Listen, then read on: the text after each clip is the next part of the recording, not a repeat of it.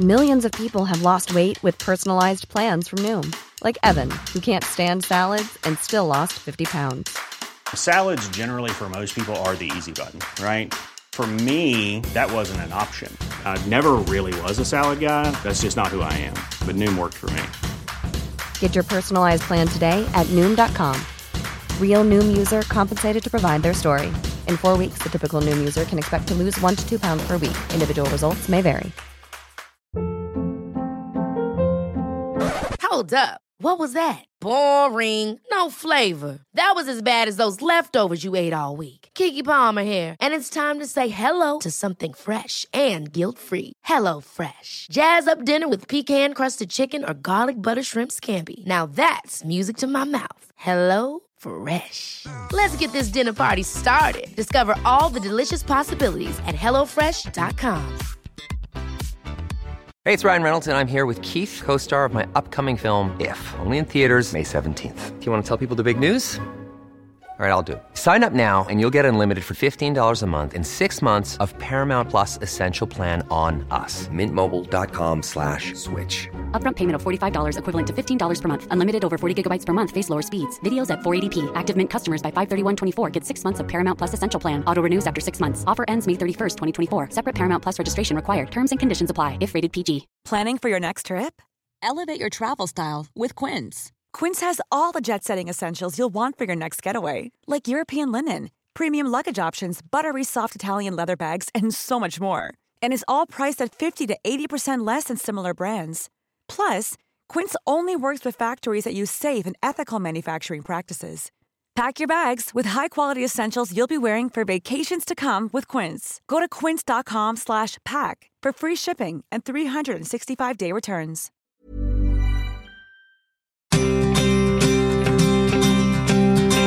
Up on this episode of White Wine Question Time. Emma Bunton's kids, right? It was her eldest's birthday once, and she says, "Will you come round as Spider-Man?" And I went, "Yeah." But um, he knew it were me straight away because of me dad body.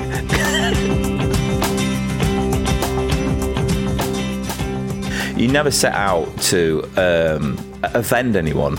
Everything comes from your gut and your heart, and it's to put smiles on faces, never to offend anyone. She said, "How much are you on now?" And I think I was on ten a year. I said, "I get eleven. I get eleven a year." And she says, "Well, we'll give you twelve." I went, mm, um, "Okay, I'll do it." I put phone down. I went, "I'm rich. Oh, I'm rich." And I'm going to be on telly. Like, when I meet anyone now and they say, "Oh, I was in, in Grange Hill," "You were in Grange Hill? Jesus Christ, how did that happen?" Because it's so far out of your reach when you're a kid living in Leeds. You're, it's a joke to suggest you're going to be on T V.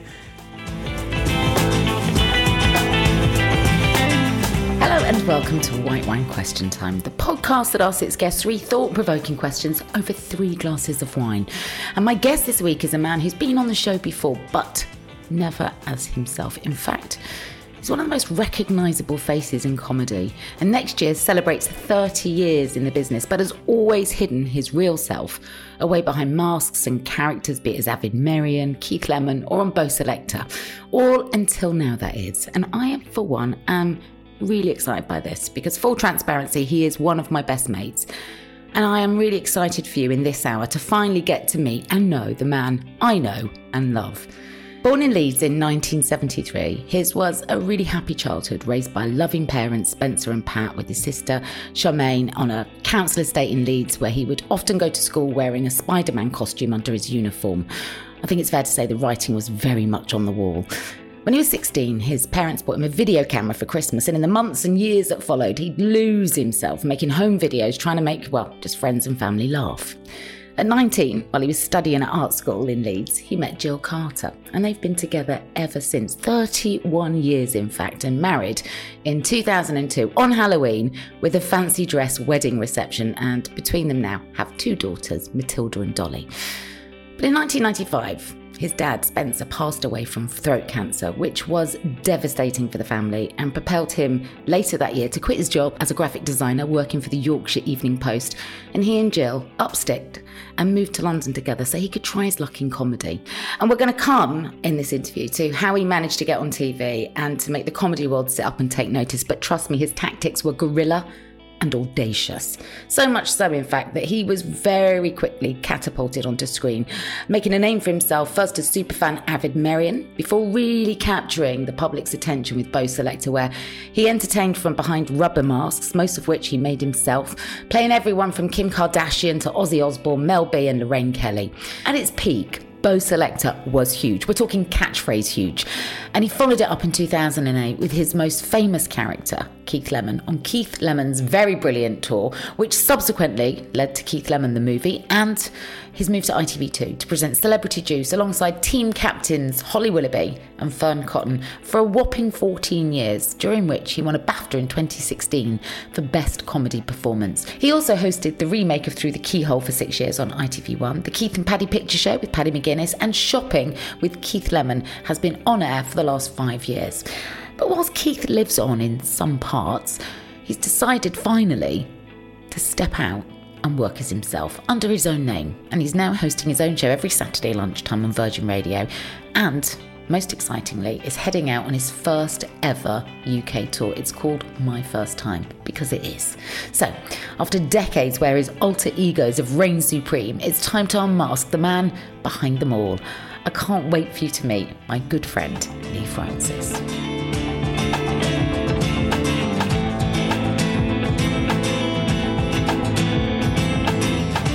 You've said everything I was going to say, so what am I going to say now? I'm not, I'll tell you, I've got no toenail on my big toe, my left foot. My, my left foot's disgusting. I've got nothing else to tell you, Kate. You've just said everything. Thanks for all your nice words. I feel like asking myself out. You should. That'd be weird, wouldn't it? That's why you're my mate. I mean, what an introduction off you, mate. but, but, you know, well, first of all, it's all true, as far as I know. And secondly, I meant every word, you know, about you being really loyal, really kind, such a good, good girlfriend on the phone. Like, you and I can do oh, an hour, thanks. No problem. We love a gas, yeah. Don't we? Love a gossip. Yeah, yeah, yeah, I'm terrible. And it's not just me you do that with. You've got other girlfriends as well. Do you know what? I've got lots of girl mates, and I always have. And I can remember a, a, a lady in the press once asking me if I was gay. And I went, why? She says, you're always with girls. And I went, that's because I'm handsome. and um, she, and um, I said, I, I, don't, I just like the company of ladies. I like working with girls, I do. That I, That's why it was so lovely when we did Celebrity Juice, having um, Holly and Fearne there. Um, mm. I, I, yeah, I like working with ladies. Well, I think arguably your best friend is a girl. She's also your wife, Jill. Mm-hmm. one hundred percent. And um, yeah, when we met, we were so young, I guess we didn't take it that seriously, but just had a really fun time together. And, and that's why we're still here now. And everyone says, well done. You go, you don't do anything. You just you get, you look that you meet the right person, I guess. And um, some spirit people and stuff have said, oh, you've met your soulmate, because when my dad died, this spiritualist came to our house because my mum's into all that. Uh, and um, she, she said about Jill, she said, Jill's good for you because she'll travel. And uh, I didn't, I didn't know about that. that I guess she, I, I guess she meant she will, tr- because she said you're going to move to London, and I guess that meant um, Jill will travel to London with me. And uh, but she also said uh, there's a little man on the landing that looks after me.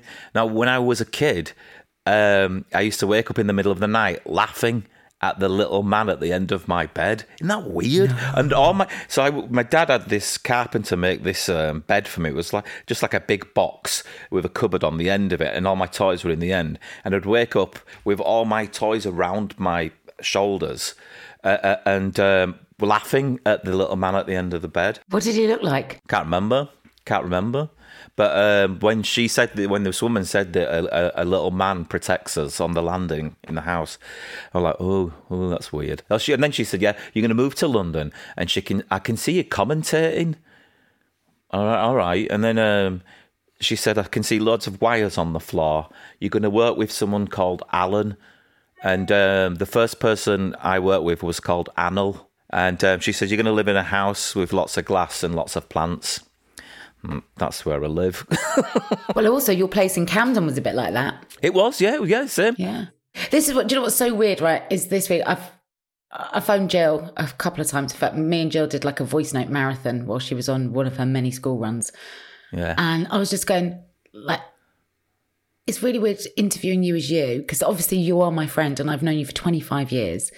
But yeah. I've never been able to, like, whenever we do anything public, I have to play along with you in character. And yeah. Jill said to me, she said, it's even weird for me now when I'm out with him that I don't have to pretend he's Keith Lemon as well, or bloody Avid or somebody else. Like, even your wife finds this weird. And I, and I'm really pleased that you're being you, but what made you shed the skin? Uh, when I turned fifty, I just thought, um, it's time to do stuff as myself. And honestly, um, comedy-wise as well, I don't think character comedy is that in fashion at the minute, if I was honest.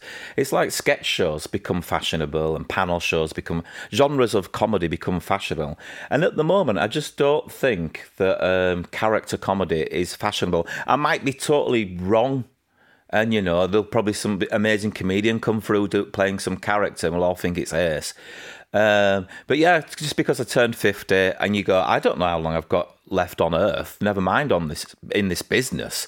And there's stuff that I want to do as me. You know, I'd love to do... Everyone used to say to me, why don't you do a grown-up version of um, Art Attack? And I would say, what's a grown-up version of Art Attack? Me painting with me willy out. What does that mean? And it's like, I I, I can do a thinking. version of it that's both for children and for adults. Because most of the things I make, if you've ever seen me make anything, um, oh, yeah. are stuff from the eighties anyway. So I always go, oh, that's adult there because it's from the eighties. Uh, but yeah, I'd, li- I'd like to do some sort of art programme. Uh, I'm, I'm a massive film buff, so something um, where you can show your passion. Because when you're in character, you, you can only show your passion so much for something.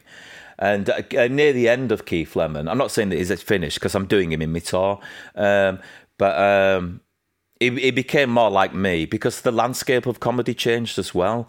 And you, you have to be, be a bit more mindful because I don't think anyone, as well, speak for me, you never set out to um, offend anyone. Everything comes from your gut and your heart, and it's to put smiles on faces, never to offend anyone. It doesn't from you, no. You are, and I mean this in the nicest possible way, you are so naive to the fact that somebody could be offended by anything. Because it is, it doesn't even cross your mind that you are in any way being offensive. That would be my read on you. It, it, it doesn't come from a place of mal- malice. It comes from a place of childish silliness. And celebration, actually. Yeah, yeah. Well, actually, when I've lampooned anyone, it's because I like them. And listen, I, I know what that. What a weird compliment. I like you, now I'm going to make a fool out of you, eh? Yeah, you did it to me. That's how we became friends. Yeah, yeah, yeah, I did. I want to talk today about who you are. And I am really excited because I've spent years with people going, you know Keith Lemon, don't you? And I'm like, well, actually, his name's Leigh.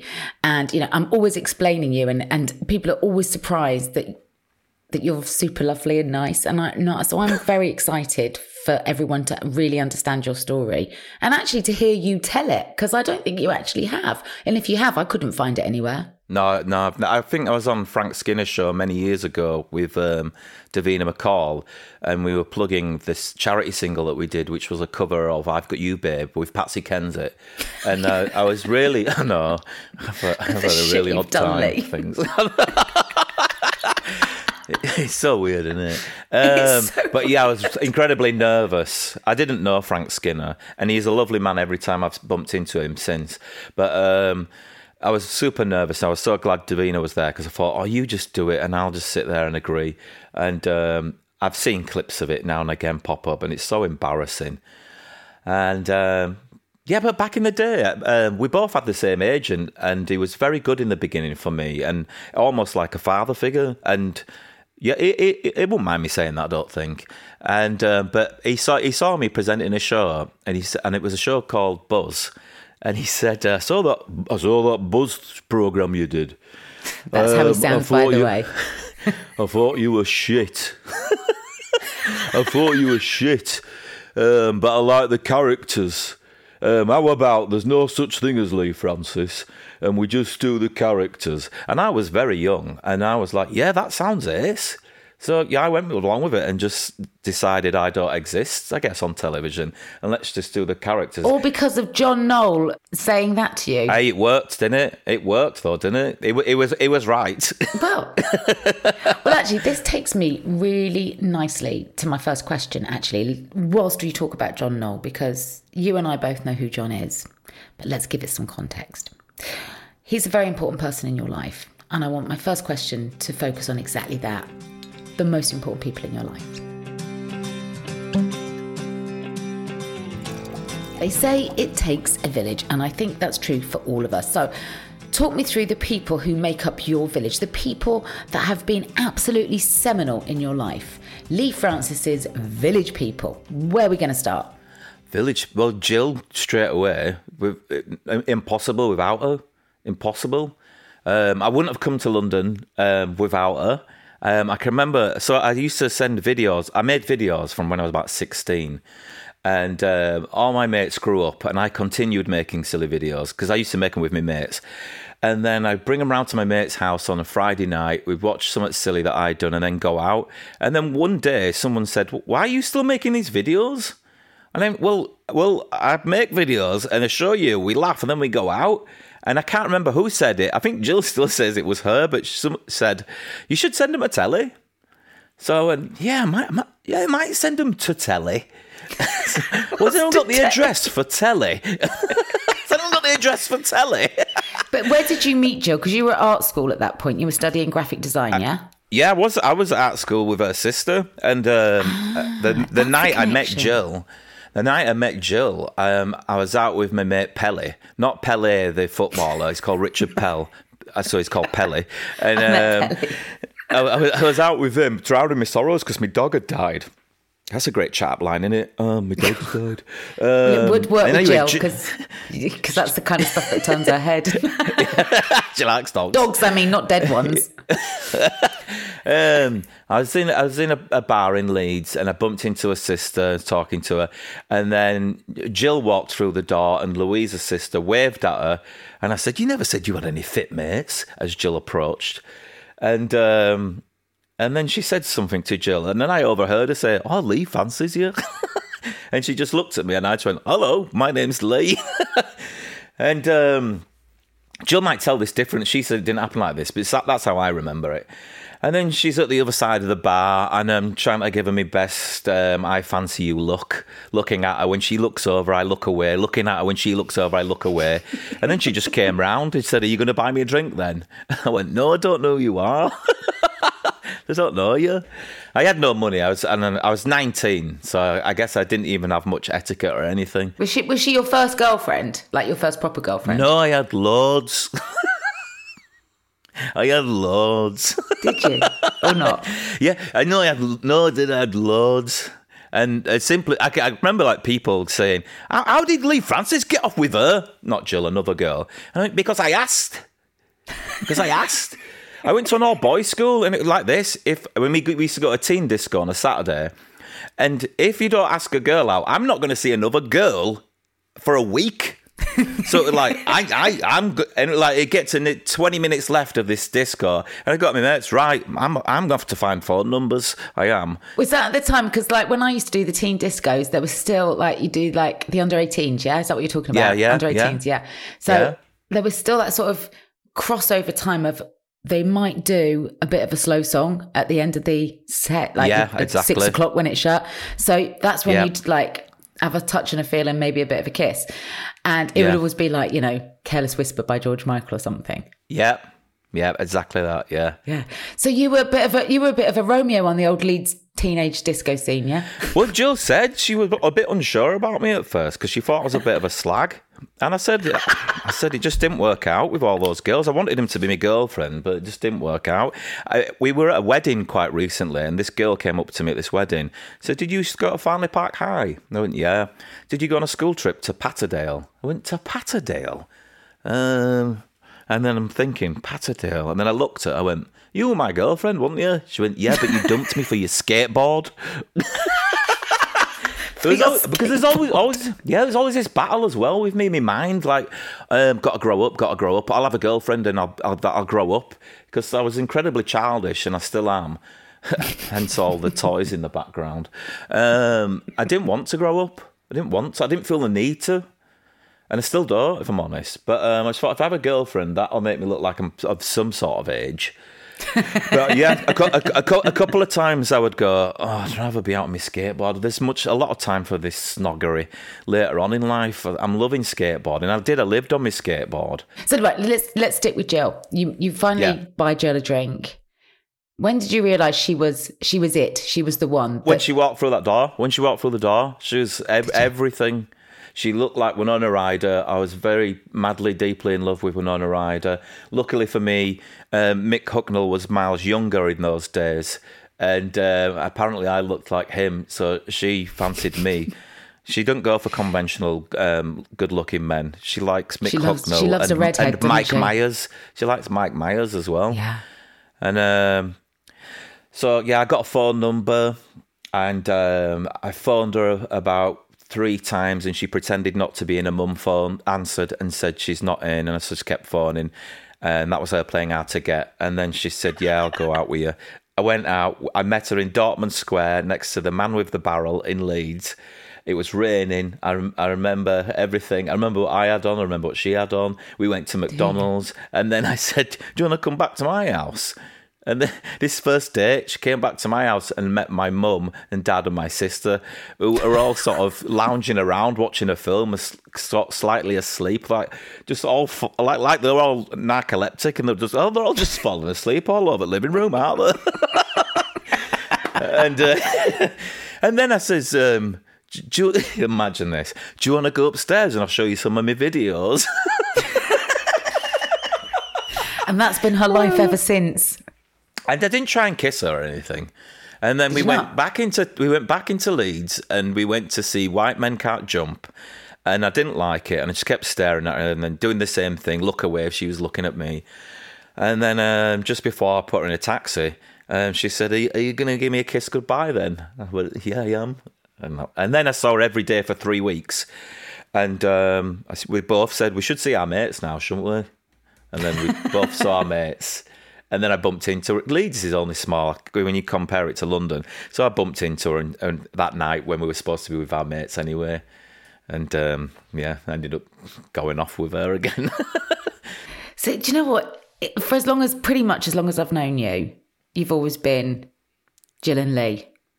Yeah. Jill and Leigh. It's like, it's, it's yeah. like when people, you know, or Keith Lemon. But like, I don't think of you as just Leigh, it's Jill and Leigh. And like, the other day, I, like I phoned that, Jill. She didn't pick up. I just phoned you. Like, yeah, it's it's yeah, it's a proper partnership. Has it always been yeah. like that?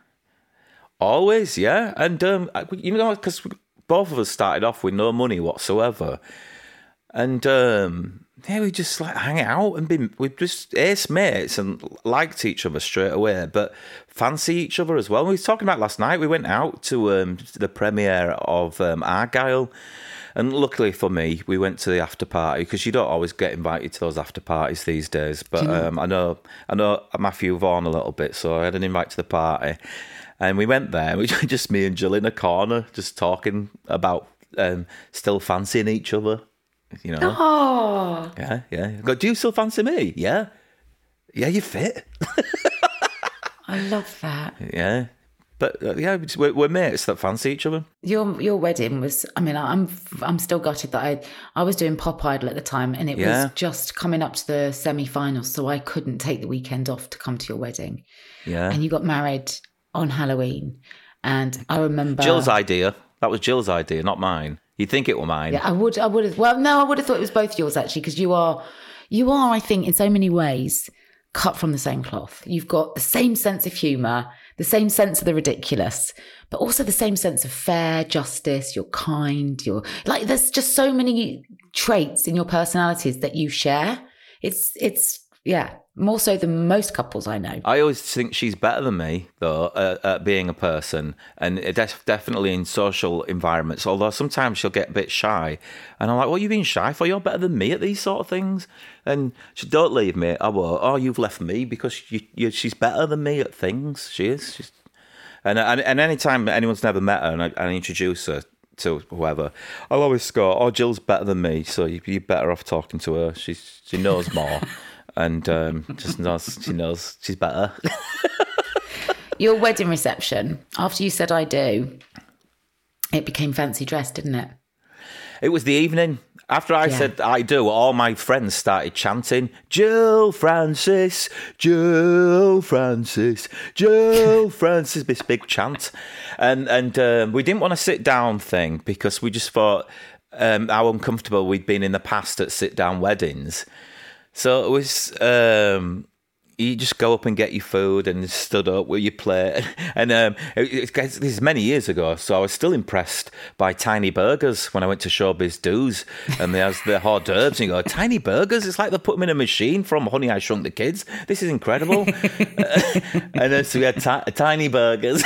and, I was, and I got into my lead mate, look at these tiny burgers. And, um, and then in the evening, yeah, it was a, a fancy dress because it was Halloween. And it was just so incredible, just looking down, watching everybody coming in uh, in amazing costumes, uh, which kind of set the bar for the rest of our life. Because, yeah, we we we dress up a lot. Um, and at Halloween, any chance to play dress up, we do. I remember the, one of the first times I came to see you at your house. You were living in Camden by then, and we'd known each other a while. You just got this place. It was like it was, but I think before that you were living in, if not a bedsit, close to that. Oh, we lived in shit. Yeah, you did. You lived in a tiny place, didn't you? And I came round and you were like, look at this. And it was like, it's just like the weirdest place I've ever been. And you were so proud. Like, going, look at my paper mache E T that I'm making. Look at this yeah. that I made. Look at that that I made. I've, look, I've done a drawing of you. It's you with E T and you're in his bike basket. And I was like, God, you're fucking weird.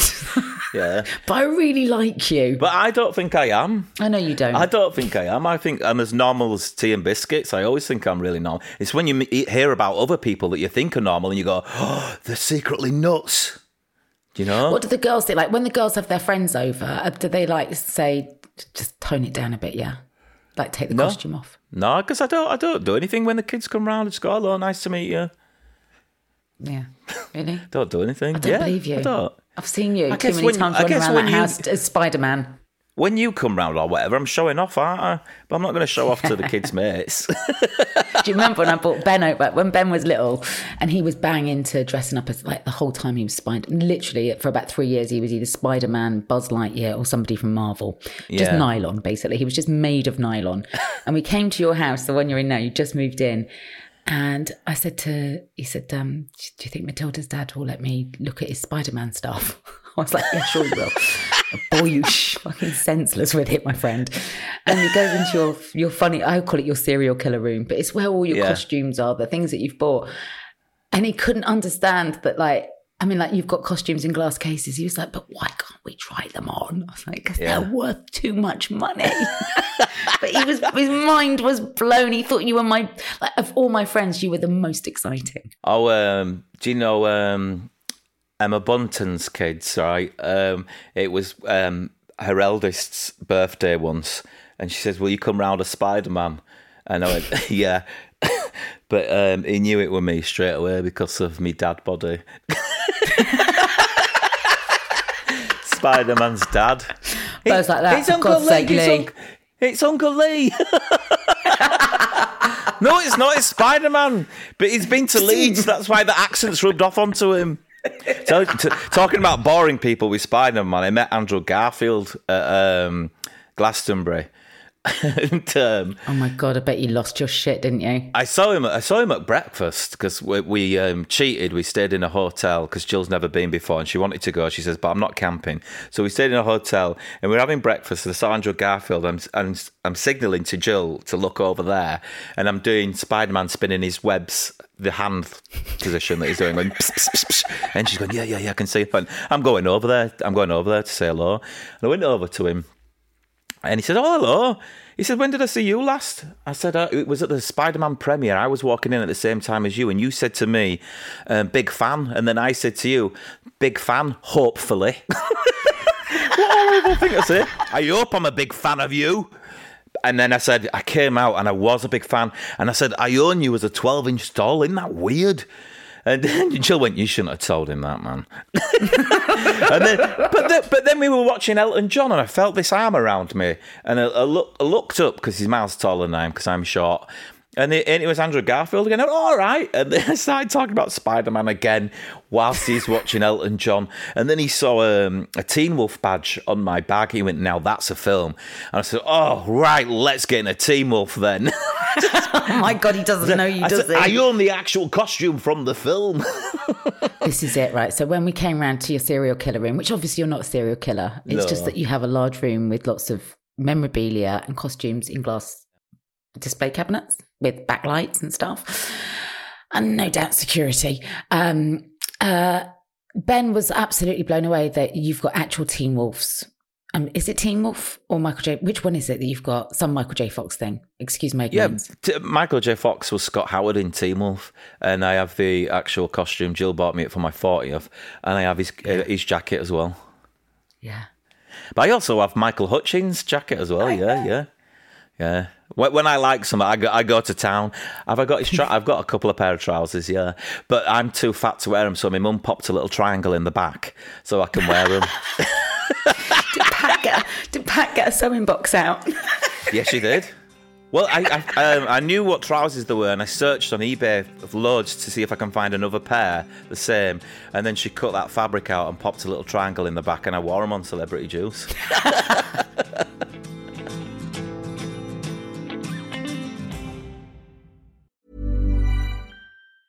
Many of us have those stubborn pounds that seem impossible to lose, no matter how good we eat or how hard we work out. My solution is PlushCare. PlushCare is a leading telehealth provider with doctors who are there for you day and night to partner with you in your weight loss journey. They can prescribe F D A-approved weight loss medications like Wegovy and Zepbound for those who qualify. Plus, they accept most insurance plans. To get started, visit plushcare.com slash weight loss. That's plushcare.com slash weight loss. Hold up. What was that? Boring. No flavor. That was as bad as those leftovers you ate all week. Keke Palmer here. And it's time to say hello to something fresh and guilt-free. HelloFresh. Jazz up dinner with pecan-crusted chicken or garlic butter shrimp scampi. Now that's music to my mouth. Hello? Fresh. Let's get this dinner party started. Discover all the delicious possibilities at HelloFresh dot com. Hey, it's Ryan Reynolds, and I'm here with Keith, co-star of my upcoming film, If, only in theaters May seventeenth. Do you want to tell people the big news?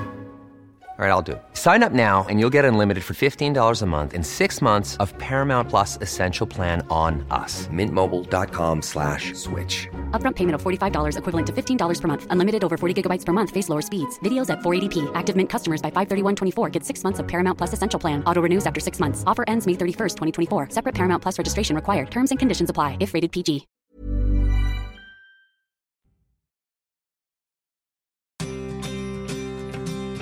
So when I came round to your place in Camden, right, that was the, was that the second place that you and Jill lived in. Talk to me about where you were at in your life and who your other kind of villagers would have been at that time, because you'd left Leeds and you'd, you'd yeah. just not long lost your dad. So that must have been like a mad and difficult and tumultuous time for you. It was, it was um, a kick up the arse that, uh, about reality and that you can die.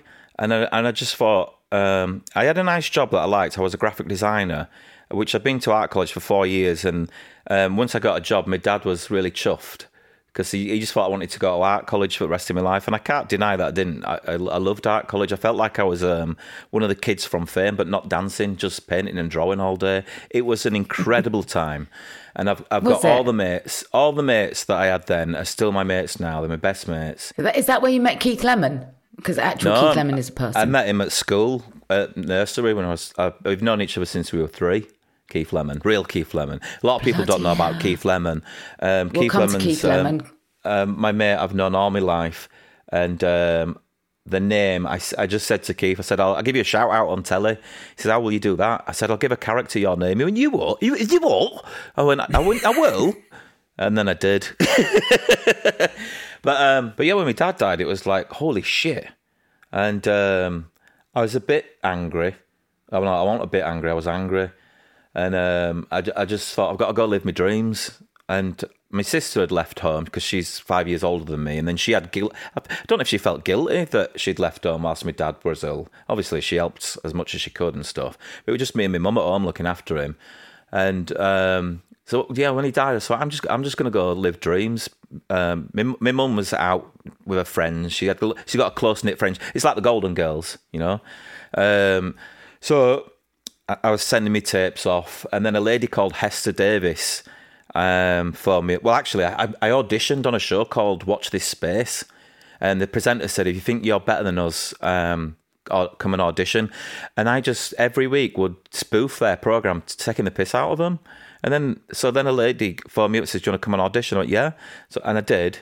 And I came last. Um, but it was Mifanwi Moore, who was the producer of Little Britain, and Hester Davis. Um, they, they said, "We really like you and we like your ideas," because I storyboarded all my ideas. And they said, we, we're setting up a channel in a couple of weeks called the Paramount Channel. We, we might give you a call. I went, "Oh, amazing." Because when I was in that office, it was a different office to the office. I, I was in a graphic design office, and the The boss was kind of old school, and if you were chatting and stuff, he didn't like it. We used to have arguments all the time. I said, "You need to chat to be creative," so sharing ideas. And I used to walk out and then come back in. This is at the Yorkshire Evening Post, yeah? Yeah. Uh, but the office, um, it was a, a production company called Hewland, and it just seemed so fun. I thought, and I got T V bug so much. I was like, "Oh, I want to be in that world." And then, sure enough, two weeks later, Hester Davis gave me a call and said, uh, "We want to offer you a job as an ideas person." I went, "All right, cool." She said, "How much are you on now?" And I think I was on ten a year. And, and um, I said, I get eleven. I get eleven a year. And she says, "Well, we'll give you twelve. I went, mm, um, okay, yeah, I'll do it. Pulled the phone down. I went, "I'm rich. Oh, I'm rich.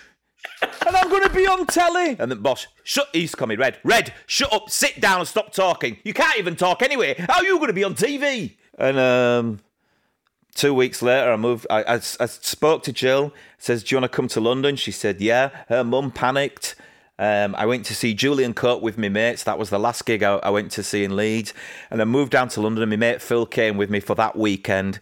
Um, I lived in a bed and breakfast for two weeks. I could hear people having sex next door to me. It was horrible. Um, and then Keith Lemon's sister, Caroline Lemon, put me up on her, in her floor.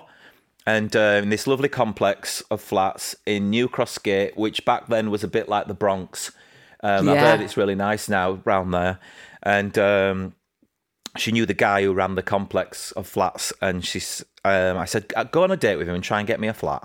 So she did, and then the next day she went, "I've got you a flat." What, you a and pimp? I, I moved into, and she's well, she's a lovely friend, and um, she got me a flat, and I had um, a sleeping bag and a lamp in this flat and nothing else. And I phoned Jill up. I said, "I've got a flat. You've got to move down. Move down now. We've got a place." Then she came down. I went, "Look at our wonderful flat that has no furniture." But we're exciting. We're all an exciting adventure. And I did think, if it all goes wrong, I'll just go home. You know, I think a lot of people are scared of failing. Uh, but I guess I wasn't. And uh, I just, it was a wonderful, wonderful adventure. And um, I, I enjoyed actually being by myself and walking around in London on a Sunday. I used to just walk around until I found out where everything was. I mean, the shock that you don't need to get a tube from Oxford Street to Covent Garden. You can walk there. Because when you're from Leeds, you think, oh, you've got to get tube from there to there to there to there. Did it help being somewhere... Did it help being somewhere different, um, away from Leeds and the memories of your dad? Because... Yeah, you kind of just think that they're on holiday, I guess. Yeah. Did it sort of stunt your... It gave you a bit of a holiday from your grief? Yeah, yeah, I guess so. Uh, and like when I used to go back and we'd all get a bit tipsy and stuff at my mum's, uh, my sister, uh, my mum would be crying. And I, I kind of... I wasn't crying. I guess you don't get over it, but you get used to it. You get used to it. And I was... Yeah, it's like he was on holiday. And I've said that before about Caroline Flack. Um, you just... I just always think she's on holiday because she liked a holiday, did Caroline Flack, and um, she's often on holiday. So to me, I just think, oh, I ain't seen Flack for ages. She's on holiday, isn't she? that, that was the same thing with Caroline, really. Because I think Caroline was the, like the first time I'd, I'd had a mate that had died. You know, yeah, that was weird as well. That was a, I mean, totally different feeling. But um, you do become robotic, I think, and I don't like crying. And Jill always says you you should cry. Um, But I, I don't like not being in control of my emotions, whether that be sadness or anger. Because like I, I think if you're free with crying, you're going to be free with anger. And I just think just Just suck it up, suck it up. What, why am I sad? Why am I've I sad? I've never seen you lose your temper. Even when you've been wronged or, or somebody's let you down or when you've had absolutely good reason to be angry, I've never seen you be angry. And you've got you to be a little sad. bit sort of carefree. You've got to be a little bit carefree and say, oh, I don't care. I don't care. I mean, um, both my mum and Jill have told me off before for saying I don't care. I said, it's not that I don't care about that person, uh, but she, you can't be, you know, dogging yourself down with all this stress and worry and go, oh, it don't matter. T- tomorrow you'll forget about it. Do you know what I mean? So I do, I'll, I'll often go, oh, I don't care. Because I can get my knickers in a twist. I can. And that's why I would never do one of those reality shows where you wake up in a bad mood. Do you know what I mean? I don't, I don't want to be on telly in a bad mood. No, no, I get that. Um, what was your dad like? Because one thing Jill said to me this week was she was she said it's really interesting, you know, because I don't know if that we would have come to London if Spencer hadn't died. And don't, I don't think I would. I, think, I don't think I would. Do you not? So God, like, so no. Isn't that bittersweet? It was, um, I guess, like escapism, um, like we said. Um, it was a, sh- a shock of death and. Um, oh shit! You can die. We're we're not here a long time because he was only forty-seven. And, and I know. I mean, like you're older now than he was when he died. Yeah. That's that must be weird as well, Leigh. Yeah, it is. It is because you just think, oh, I'll die when I'm forty-seven then. And um, but he, I didn't realise he was that young back then because he was sort of dad age, I guess, to me, and you know, like a dad. and um, but yeah, it's a shock that you can die, and life's really short, so just. Go do it. Go do it. And I, I can remember coming back to Leeds and talking to my mate saying, I'll bet you any money, none of you will make it. Because a lot of my mates were graphic designers, but musicians as well. So none of you will make it unless you move to London. I says, because that's where all the access to things is. And a couple of them moved down and gave it a go. And it might not have worked and they've gone back, but they, they gave it a go. And so they know. And imagine if you don't give it a go. Uh, and my mum was is a little bit like that. She says, sometimes I envy your life and what you do. She says, because I liked the idea of being a, a performer of, of some kind, but um, it just was too far out of my reach, as it was for me when I lived in Leeds. You're being on telly, you're a joker. And, and like when I meet anyone now and they say, oh, I was in, in Grange Hill. You were in Grange Hill? Jesus Christ, how did that happen? Because it's so far out of your reach when you're a kid living in Leeds.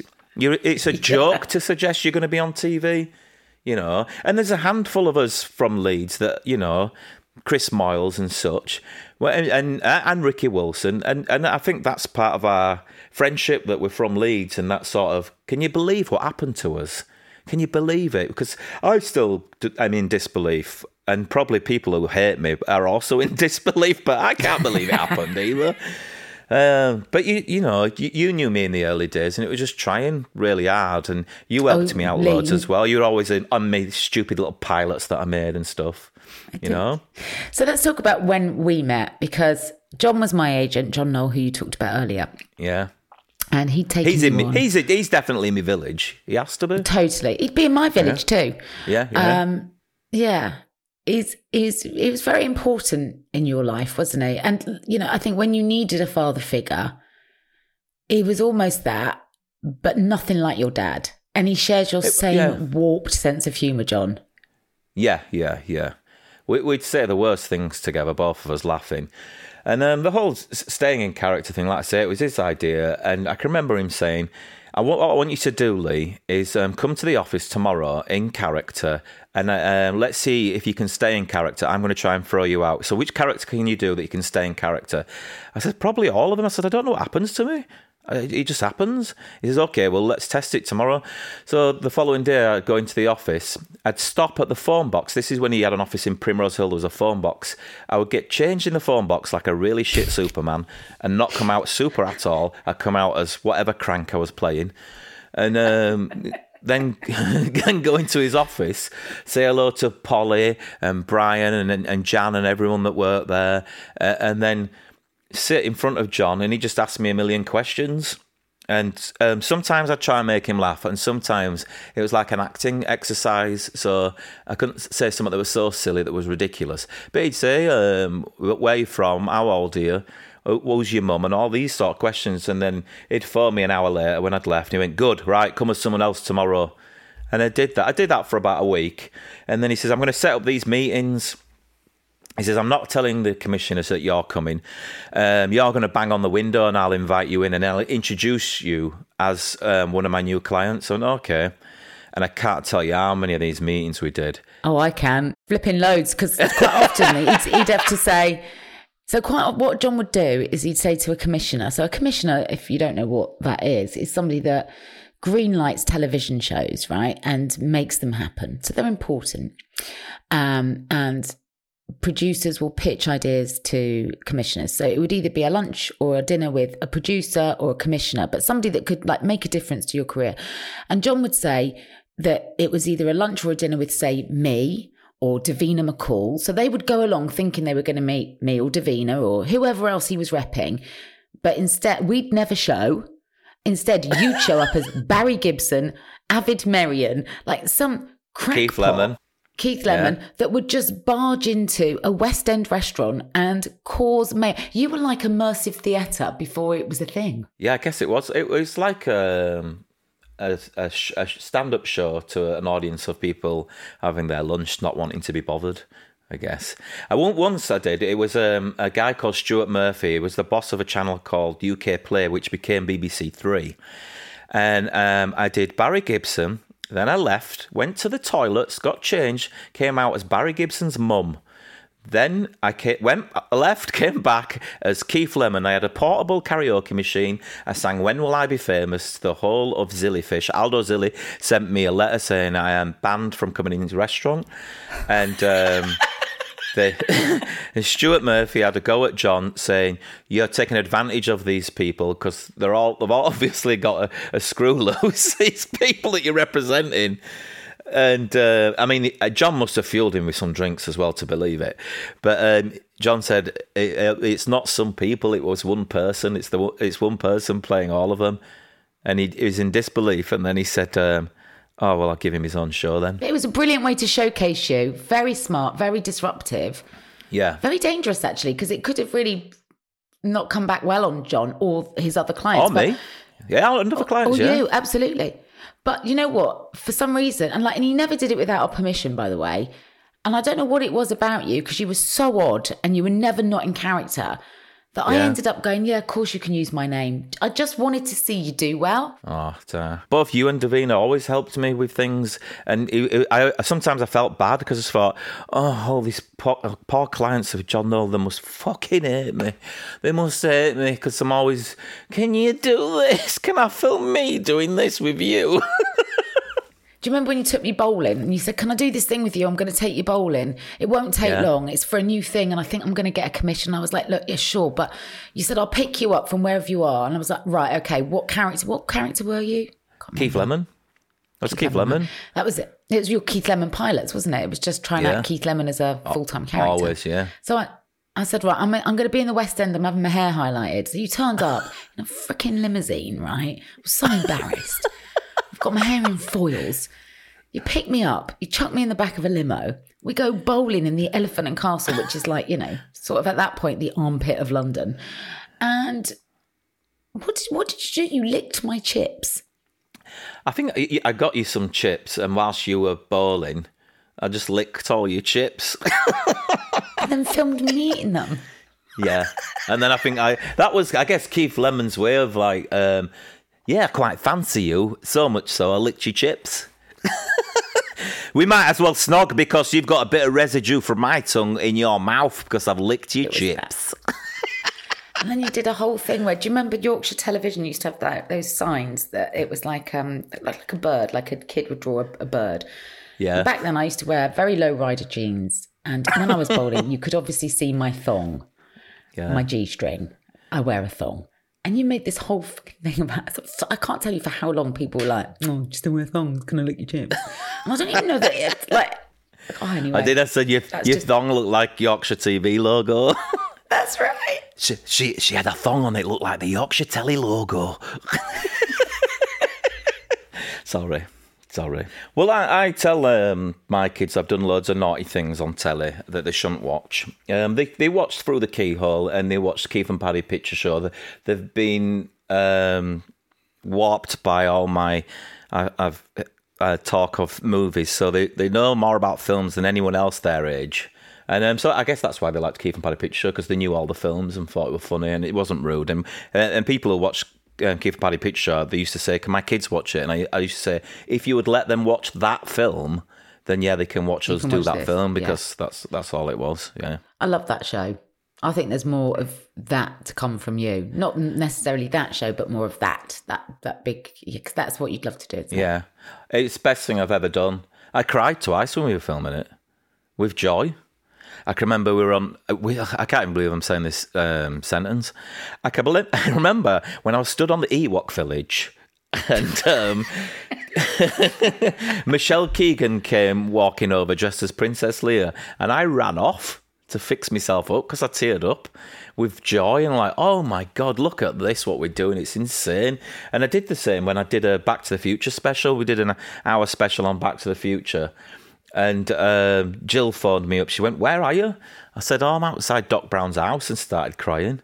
What are the, that, that was going to be my next question for you, actually, is like those pinch me moments, because I know like you've had those moments, because I've spoken to you about them, where you're like, Like, you know, like, I haven't seen you for ages, and you go, hiya, hiya, and then your phone is out in seconds and you're going, look at this, right? Because you're so excited about something you've done. And I yeah. love that you've got an unending enthusiasm for what you do.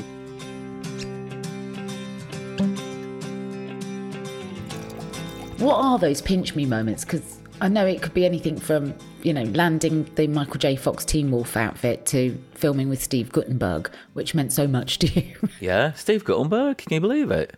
Through the Keyhole, I met such lovely people. Um, I can remember, do you know Denise Richards?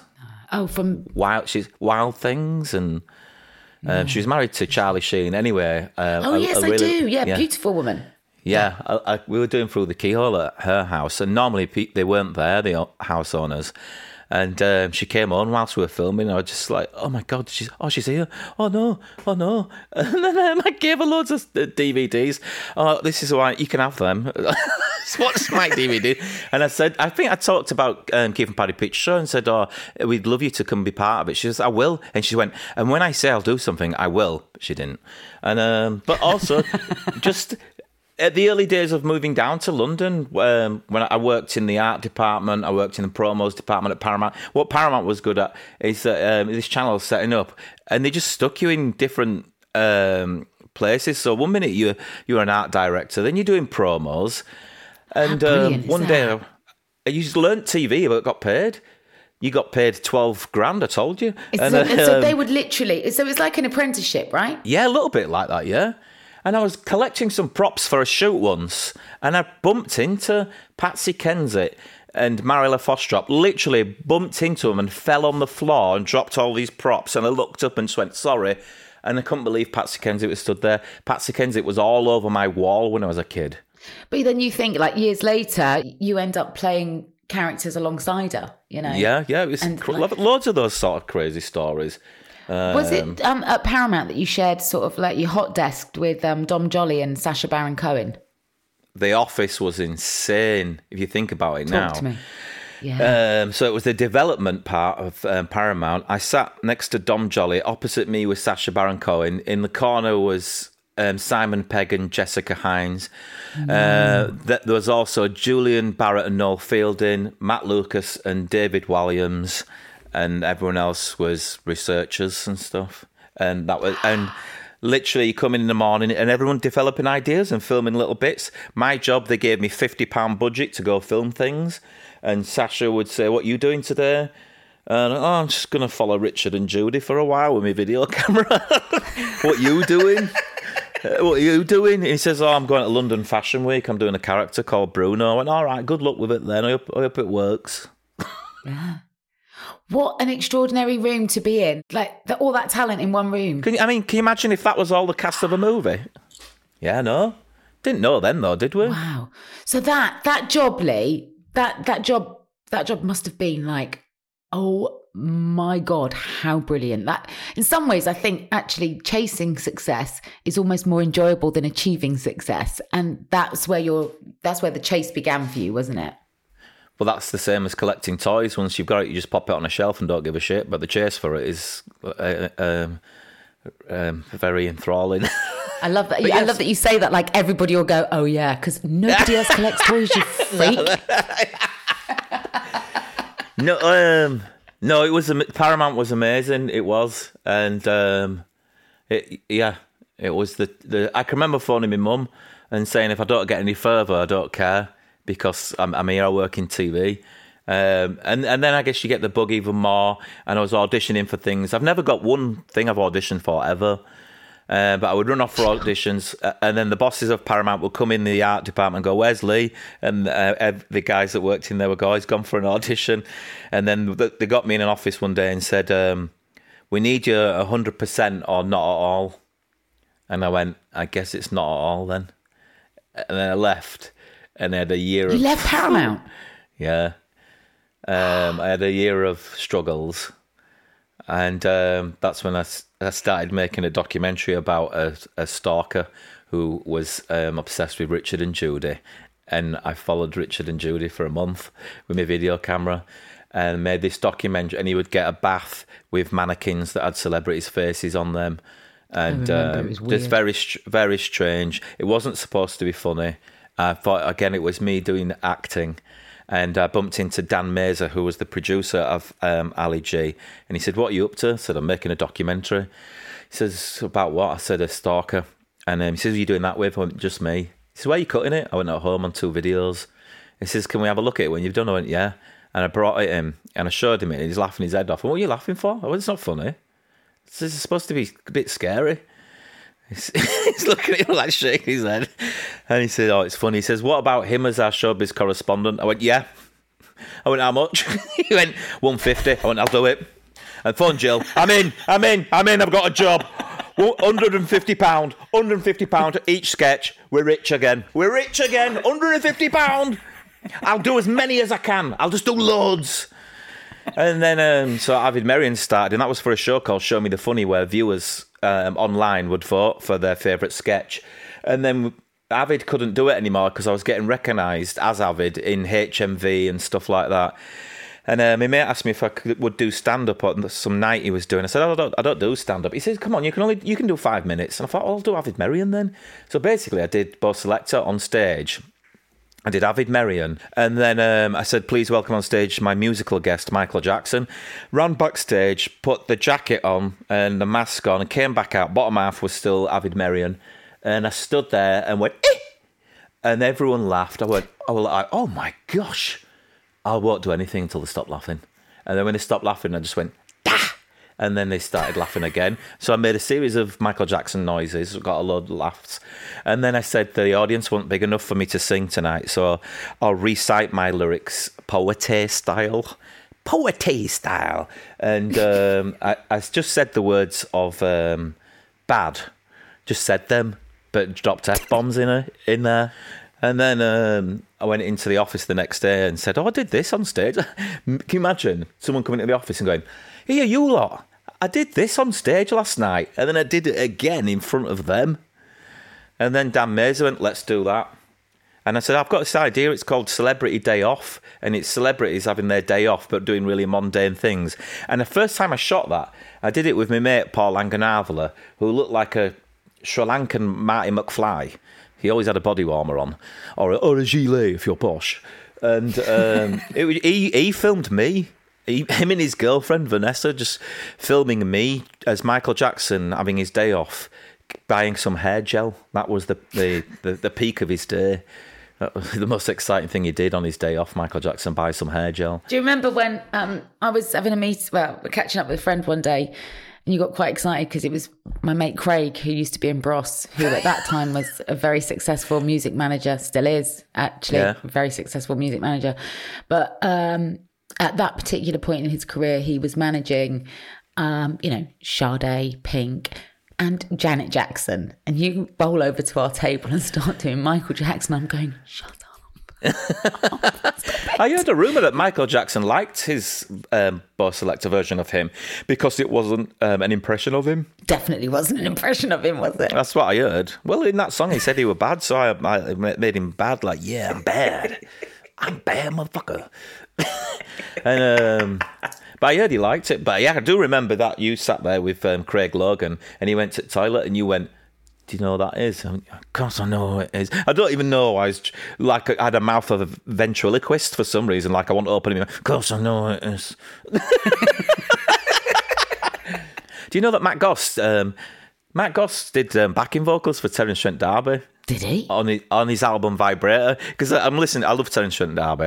And I listened to it and I thought, I swear that's Matt Goss. And when I got to know Matt Goss, I went, do you do backing vocals on one of Terence Trent D'Arby's songs? I went, yeah. So I knew it were you. I knew it were you. Did you?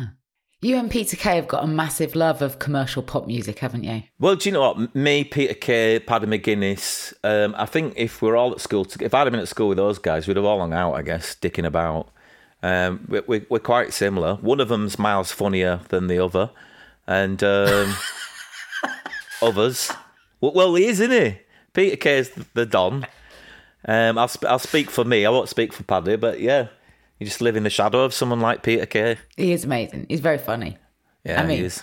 He's just got funny bones, right? Pa- pa- Paddy is the funniest one in the pub, though. You love... You get a kick out of Paddy, don't you? Uh, you I, and I Paddy hanging out, you just giggle. We did Let's Dance for Comic Relief. And he, he phoned me up. He said, do you want to do this Let's Dance for Comic Relief thing? You did Dirty Dancing, didn't you? Yeah. He, sa- he said... Um, I said, what is it? He says, we're going to do a Dirty Dancing sketch. I went, yeah, I'll do it. Um... And then about an hour later, I phoned him back. I went, what are we doing? And he says, we're going to learn that dance from Dirty Dancing. I went, what? I said, I can't do that. And you were oh, baby, God, weren't you? Said, yeah, I, said, I thought we were going to do a sketch. I thought we were going to do a sketch. You know, you could learn the dance. I'm all like, Strictly. I went, yeah, I, went, I can't do that. Um, I think it was the second day. We're both knackered in rehearsals, second day of rehearsals. I said to him, I'm not having a good time. I said, this is too hard, man. It's really hard. I didn't think it was going to be this. I've got, I've got these heels on that I'm trying to dance in. I said the only, I said the only way we're going to win this is if we fall in love with each other, but don't touch each other's junk. So, so well, I'll, I'll say I fell in love with him. I think he fell in love with me. I hope he did. And and we be, and I think that was where we sealed the deal of our friendship there and then. And we said we should do um, half-hour versions of movies. So we. We wrote a half-hour version of Dirty Dancing. I'd write a bit, send it to him. He'd write a bit, send it back to me, and go back and forth until we just had this half-hour script of Dirty Dancing. Um, and then we pitched it everywhere, everywhere, and everyone said no. And then we just went, Did yeah, we went, you go off and do your thing, and I'll go off and do my thing, and we'll reconvene. And then ten years later, um, we tried to sell it again. And... Um, I can remember going into I T V to try and sell it. And um, lovely Claire Zolka, um, who was a commissioner then, I've got so much time and love for. She she was so lovely to me. But she said, she went, um, it's too niche. I went, too niche? And that, that time they had Splash on, you know, the diving competition with celebrities.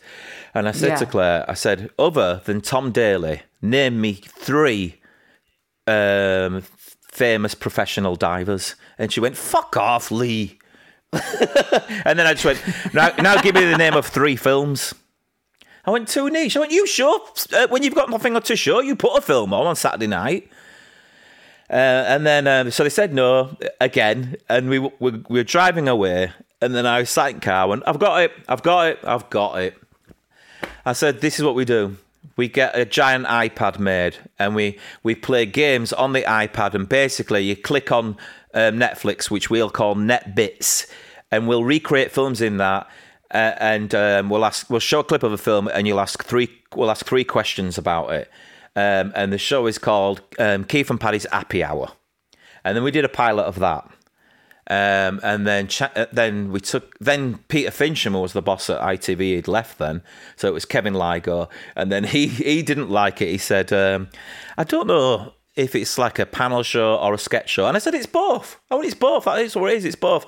I said, rather than scaring people with a new comedy on a Saturday night uh, that they might be like, oh, deterred by, and oh, I don't like this. I says, they'll be familiar with um, a panel show. I do one on I T V two anyway. Um, he went, no, I'm not sure about it. He says, have you ever thought doing about, uh, about, have you thought about doing a sitcom? I said, well, initially, the idea was like a sitcom. It's about me and Paddy trying to make these films. He went, oh, well, I like that idea. Back to square one. Pilot, yeah, commission, good. First night goes out, it peaked at seven million. We had a little wager in the office. How many do you think it's get, gonna get? I said, I said it's gonna get one and a half. One and a half. Couple of people a bit full of themselves and said, Uh, I bet it gets three. Um, it got seven. Um, we did two series. Sec- that was that was your. I think that was your pinch me career achievement to date. At that point, wasn't it? Because I know you loved Juice, and I know you loved all the other stuff that you'd done, but that was that was your proper. You that was your love child. That's that show. Juice. Juice was my wonderful. Ju- well, Juice wasn't my idea, uh, but it was a wonderful, wonderful day job that I enjoyed really so much. The, uh, do you want to get drunk with two beautiful women or a really good laugh and have a fun time on a Wednesday night every every, every week for fourteen years? Yeah, dude. Um, and uh, but yeah, Keith and Paddy Picture Show, when we did that. It had gone full circle because I made these spoofs of movies when I was a kid with my mates, and then I was doing it again with my mates. And in fact, my mates in Leeds said, "We've seen all this before." I said, "Yeah, in my garden with cardboard cutouts, not not with um, screen accurate props, not with budget." Yeah? And it was a really expensive yeah. show. Um, so the second series, it, it didn't rate the same because we were against um, Eurovision, the Queen's birthday. Then they took us off for a week. And uh, but people still talk about it online and say, uh, "When are you going to do anything else with Paddy? Are you doing it?" Um, you know, we, we are planning something. Whether it'll happen, I don't know, but we are planning something. Yeah, I've got one last question yeah. for you. Go on. Is that all right? Yeah.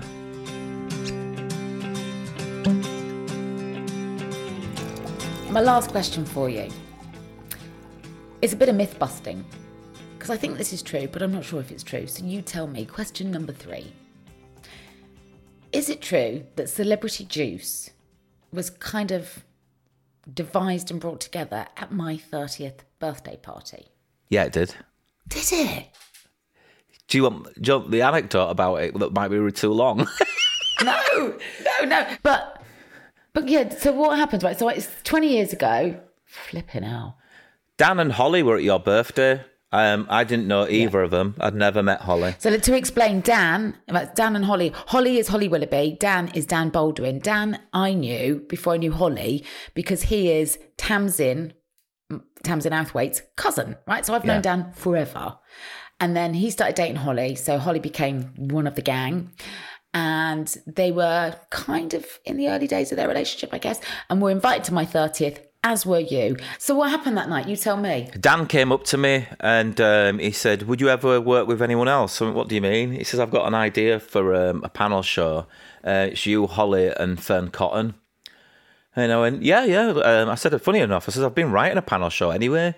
So my panel show was called Keith Lemon's Big Heads, which is weird because the show came out with um, um, Jenny, Jason Powell, Manford. And yeah, and Jason Manford yeah. called Big Heads. But I had a show, I'd written a show called Keith Lemon's Big Heads, and it was celebrities with these inflatable heads on. And the the more questions you got right, your head grew until it hit a pin. And once your head had burst, you were the winner. Wonder why Where that did didn't you come happen. Up with this I wonder stuff? Why that didn't happen. I'd like to point out now as well that you have never taken drugs. No, no, that, never. That's also something to bear in mind. Oh. It's not you, you know you are a couple of beers and quite happy, but you are not. Some oh. psychedelic drug-taking weirdo. I've, I've never smoked weed or anything. No, you haven't. No, no I, don't, haven't. I, I, I don't think it would agree with me. That's the reason why. I don't judge anyone else who does it. It's up to them. No, I, I think there's some people that don't need it, and you're one of them. Um, yeah, so go on. So Dan comes up to you. And uh, I said, "I've got this idea also." and But he, he wanted me to do it as Avid Merrion, and I said, "I'm not Avid Merrion anymore." He said, "Who are you?" I said, "I'm Keith Lemon." And we had a meeting and I showed him who Keith Lemon was because I just started doing Keith Lemon's Very Brilliant World Tour. And he went, "Well, he'll work just as well." I went, "He'll work better." I says, because Avid Merrion wouldn't care to entertain anyone at all, where um, Keith Lemon likes the idea of being life and soul of the party. Here I am. I, I am the best. Uh, I know everything. I know nothing.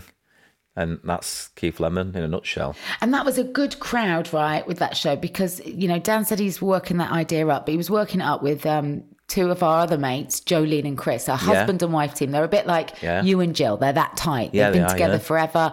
And they cooked up Celebrity Juice. Yeah. They are brilliant idea originators, um, format creators. Um, and we were all kind of the same age. We were all starting out. We'd had some success, but, you know, building on that success. It was just a really beautiful time in our lives, I, as I recall. Do you know what it was for and, me? It was... Um...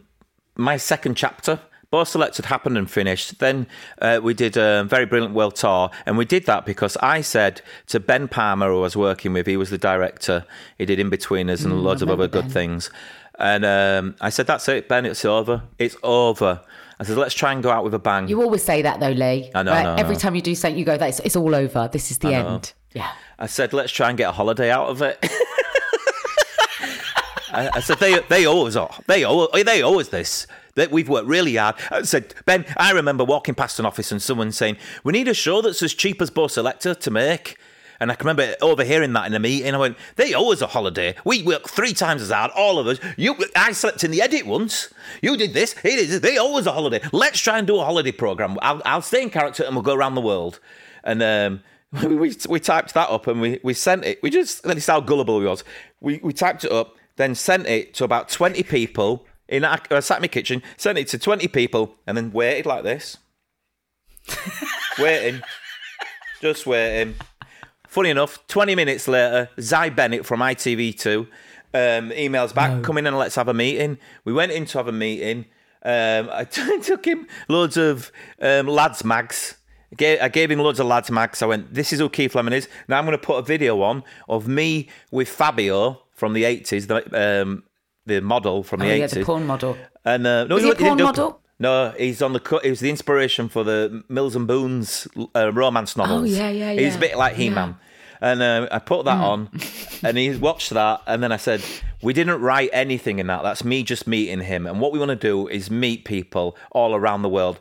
We don't want to write anything. We just want to, we'll structure a program and it's just live that program as if you were doing it with a real person. And he went, give me two weeks.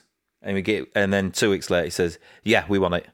Uh, and then we're back in the game. We're back in the game. And then, yeah, after once that show had gone out, um, that's when I met Dan at your birthday and said, we should do it with um, Keith Lemon. And then we, we used to meet in the basement of Talkback. Uh, that's the production company that made it.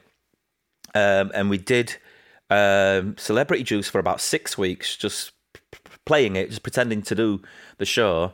Holly and Fearne weren't always there. They were there sometimes.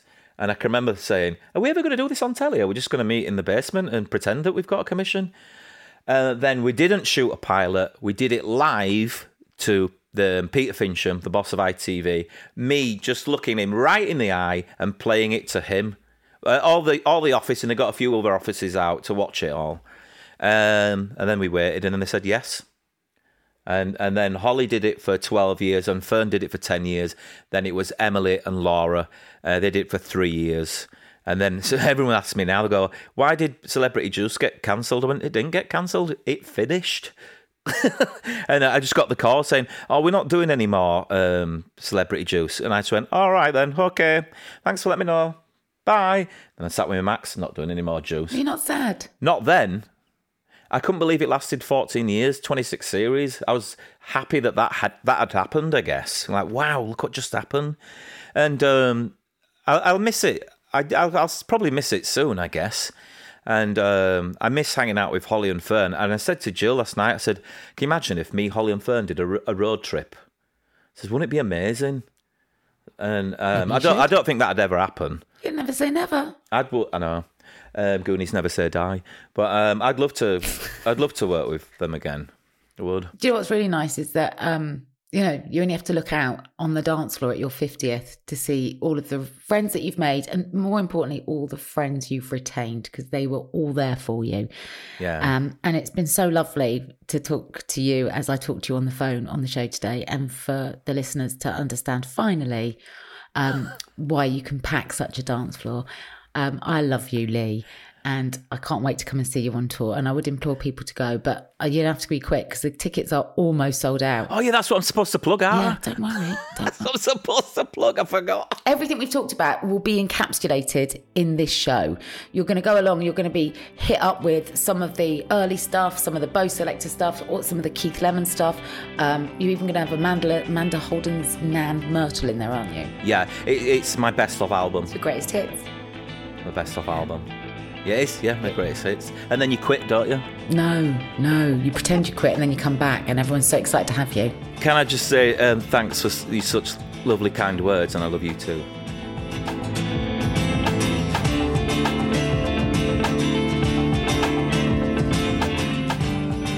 like to see Leigh on tour, there are just a handful of tickets remaining uh, at some venues, not all venues, and they're available wherever you get your tickets. And don't forget, you can also catch him for now on Saturday lunchtimes on Virgin Radio from twelve thirty p m.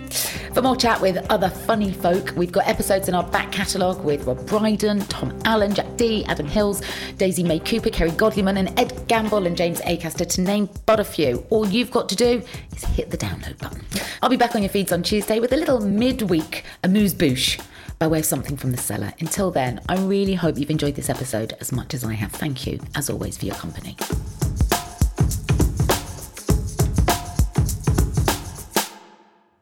White Wine Question Time is a Stack production and part of the Acast Creator Network.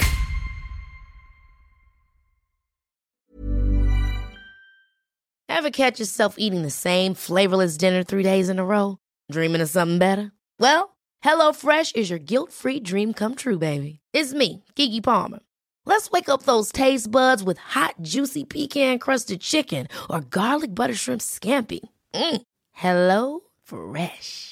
Stop dreaming of all the delicious possibilities and dig in at hello fresh dot com.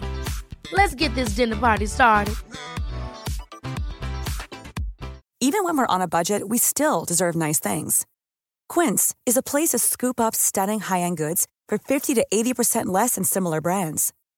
They have buttery soft cashmere sweaters starting at fifty dollars, luxurious Italian leather bags, and so much more. Plus, Quince only works with factories that use safe, ethical, and responsible manufacturing. Get the high-end goods you'll love without the high price tag with Quince. Go to quince dot com slash style for free shipping and three sixty-five day returns.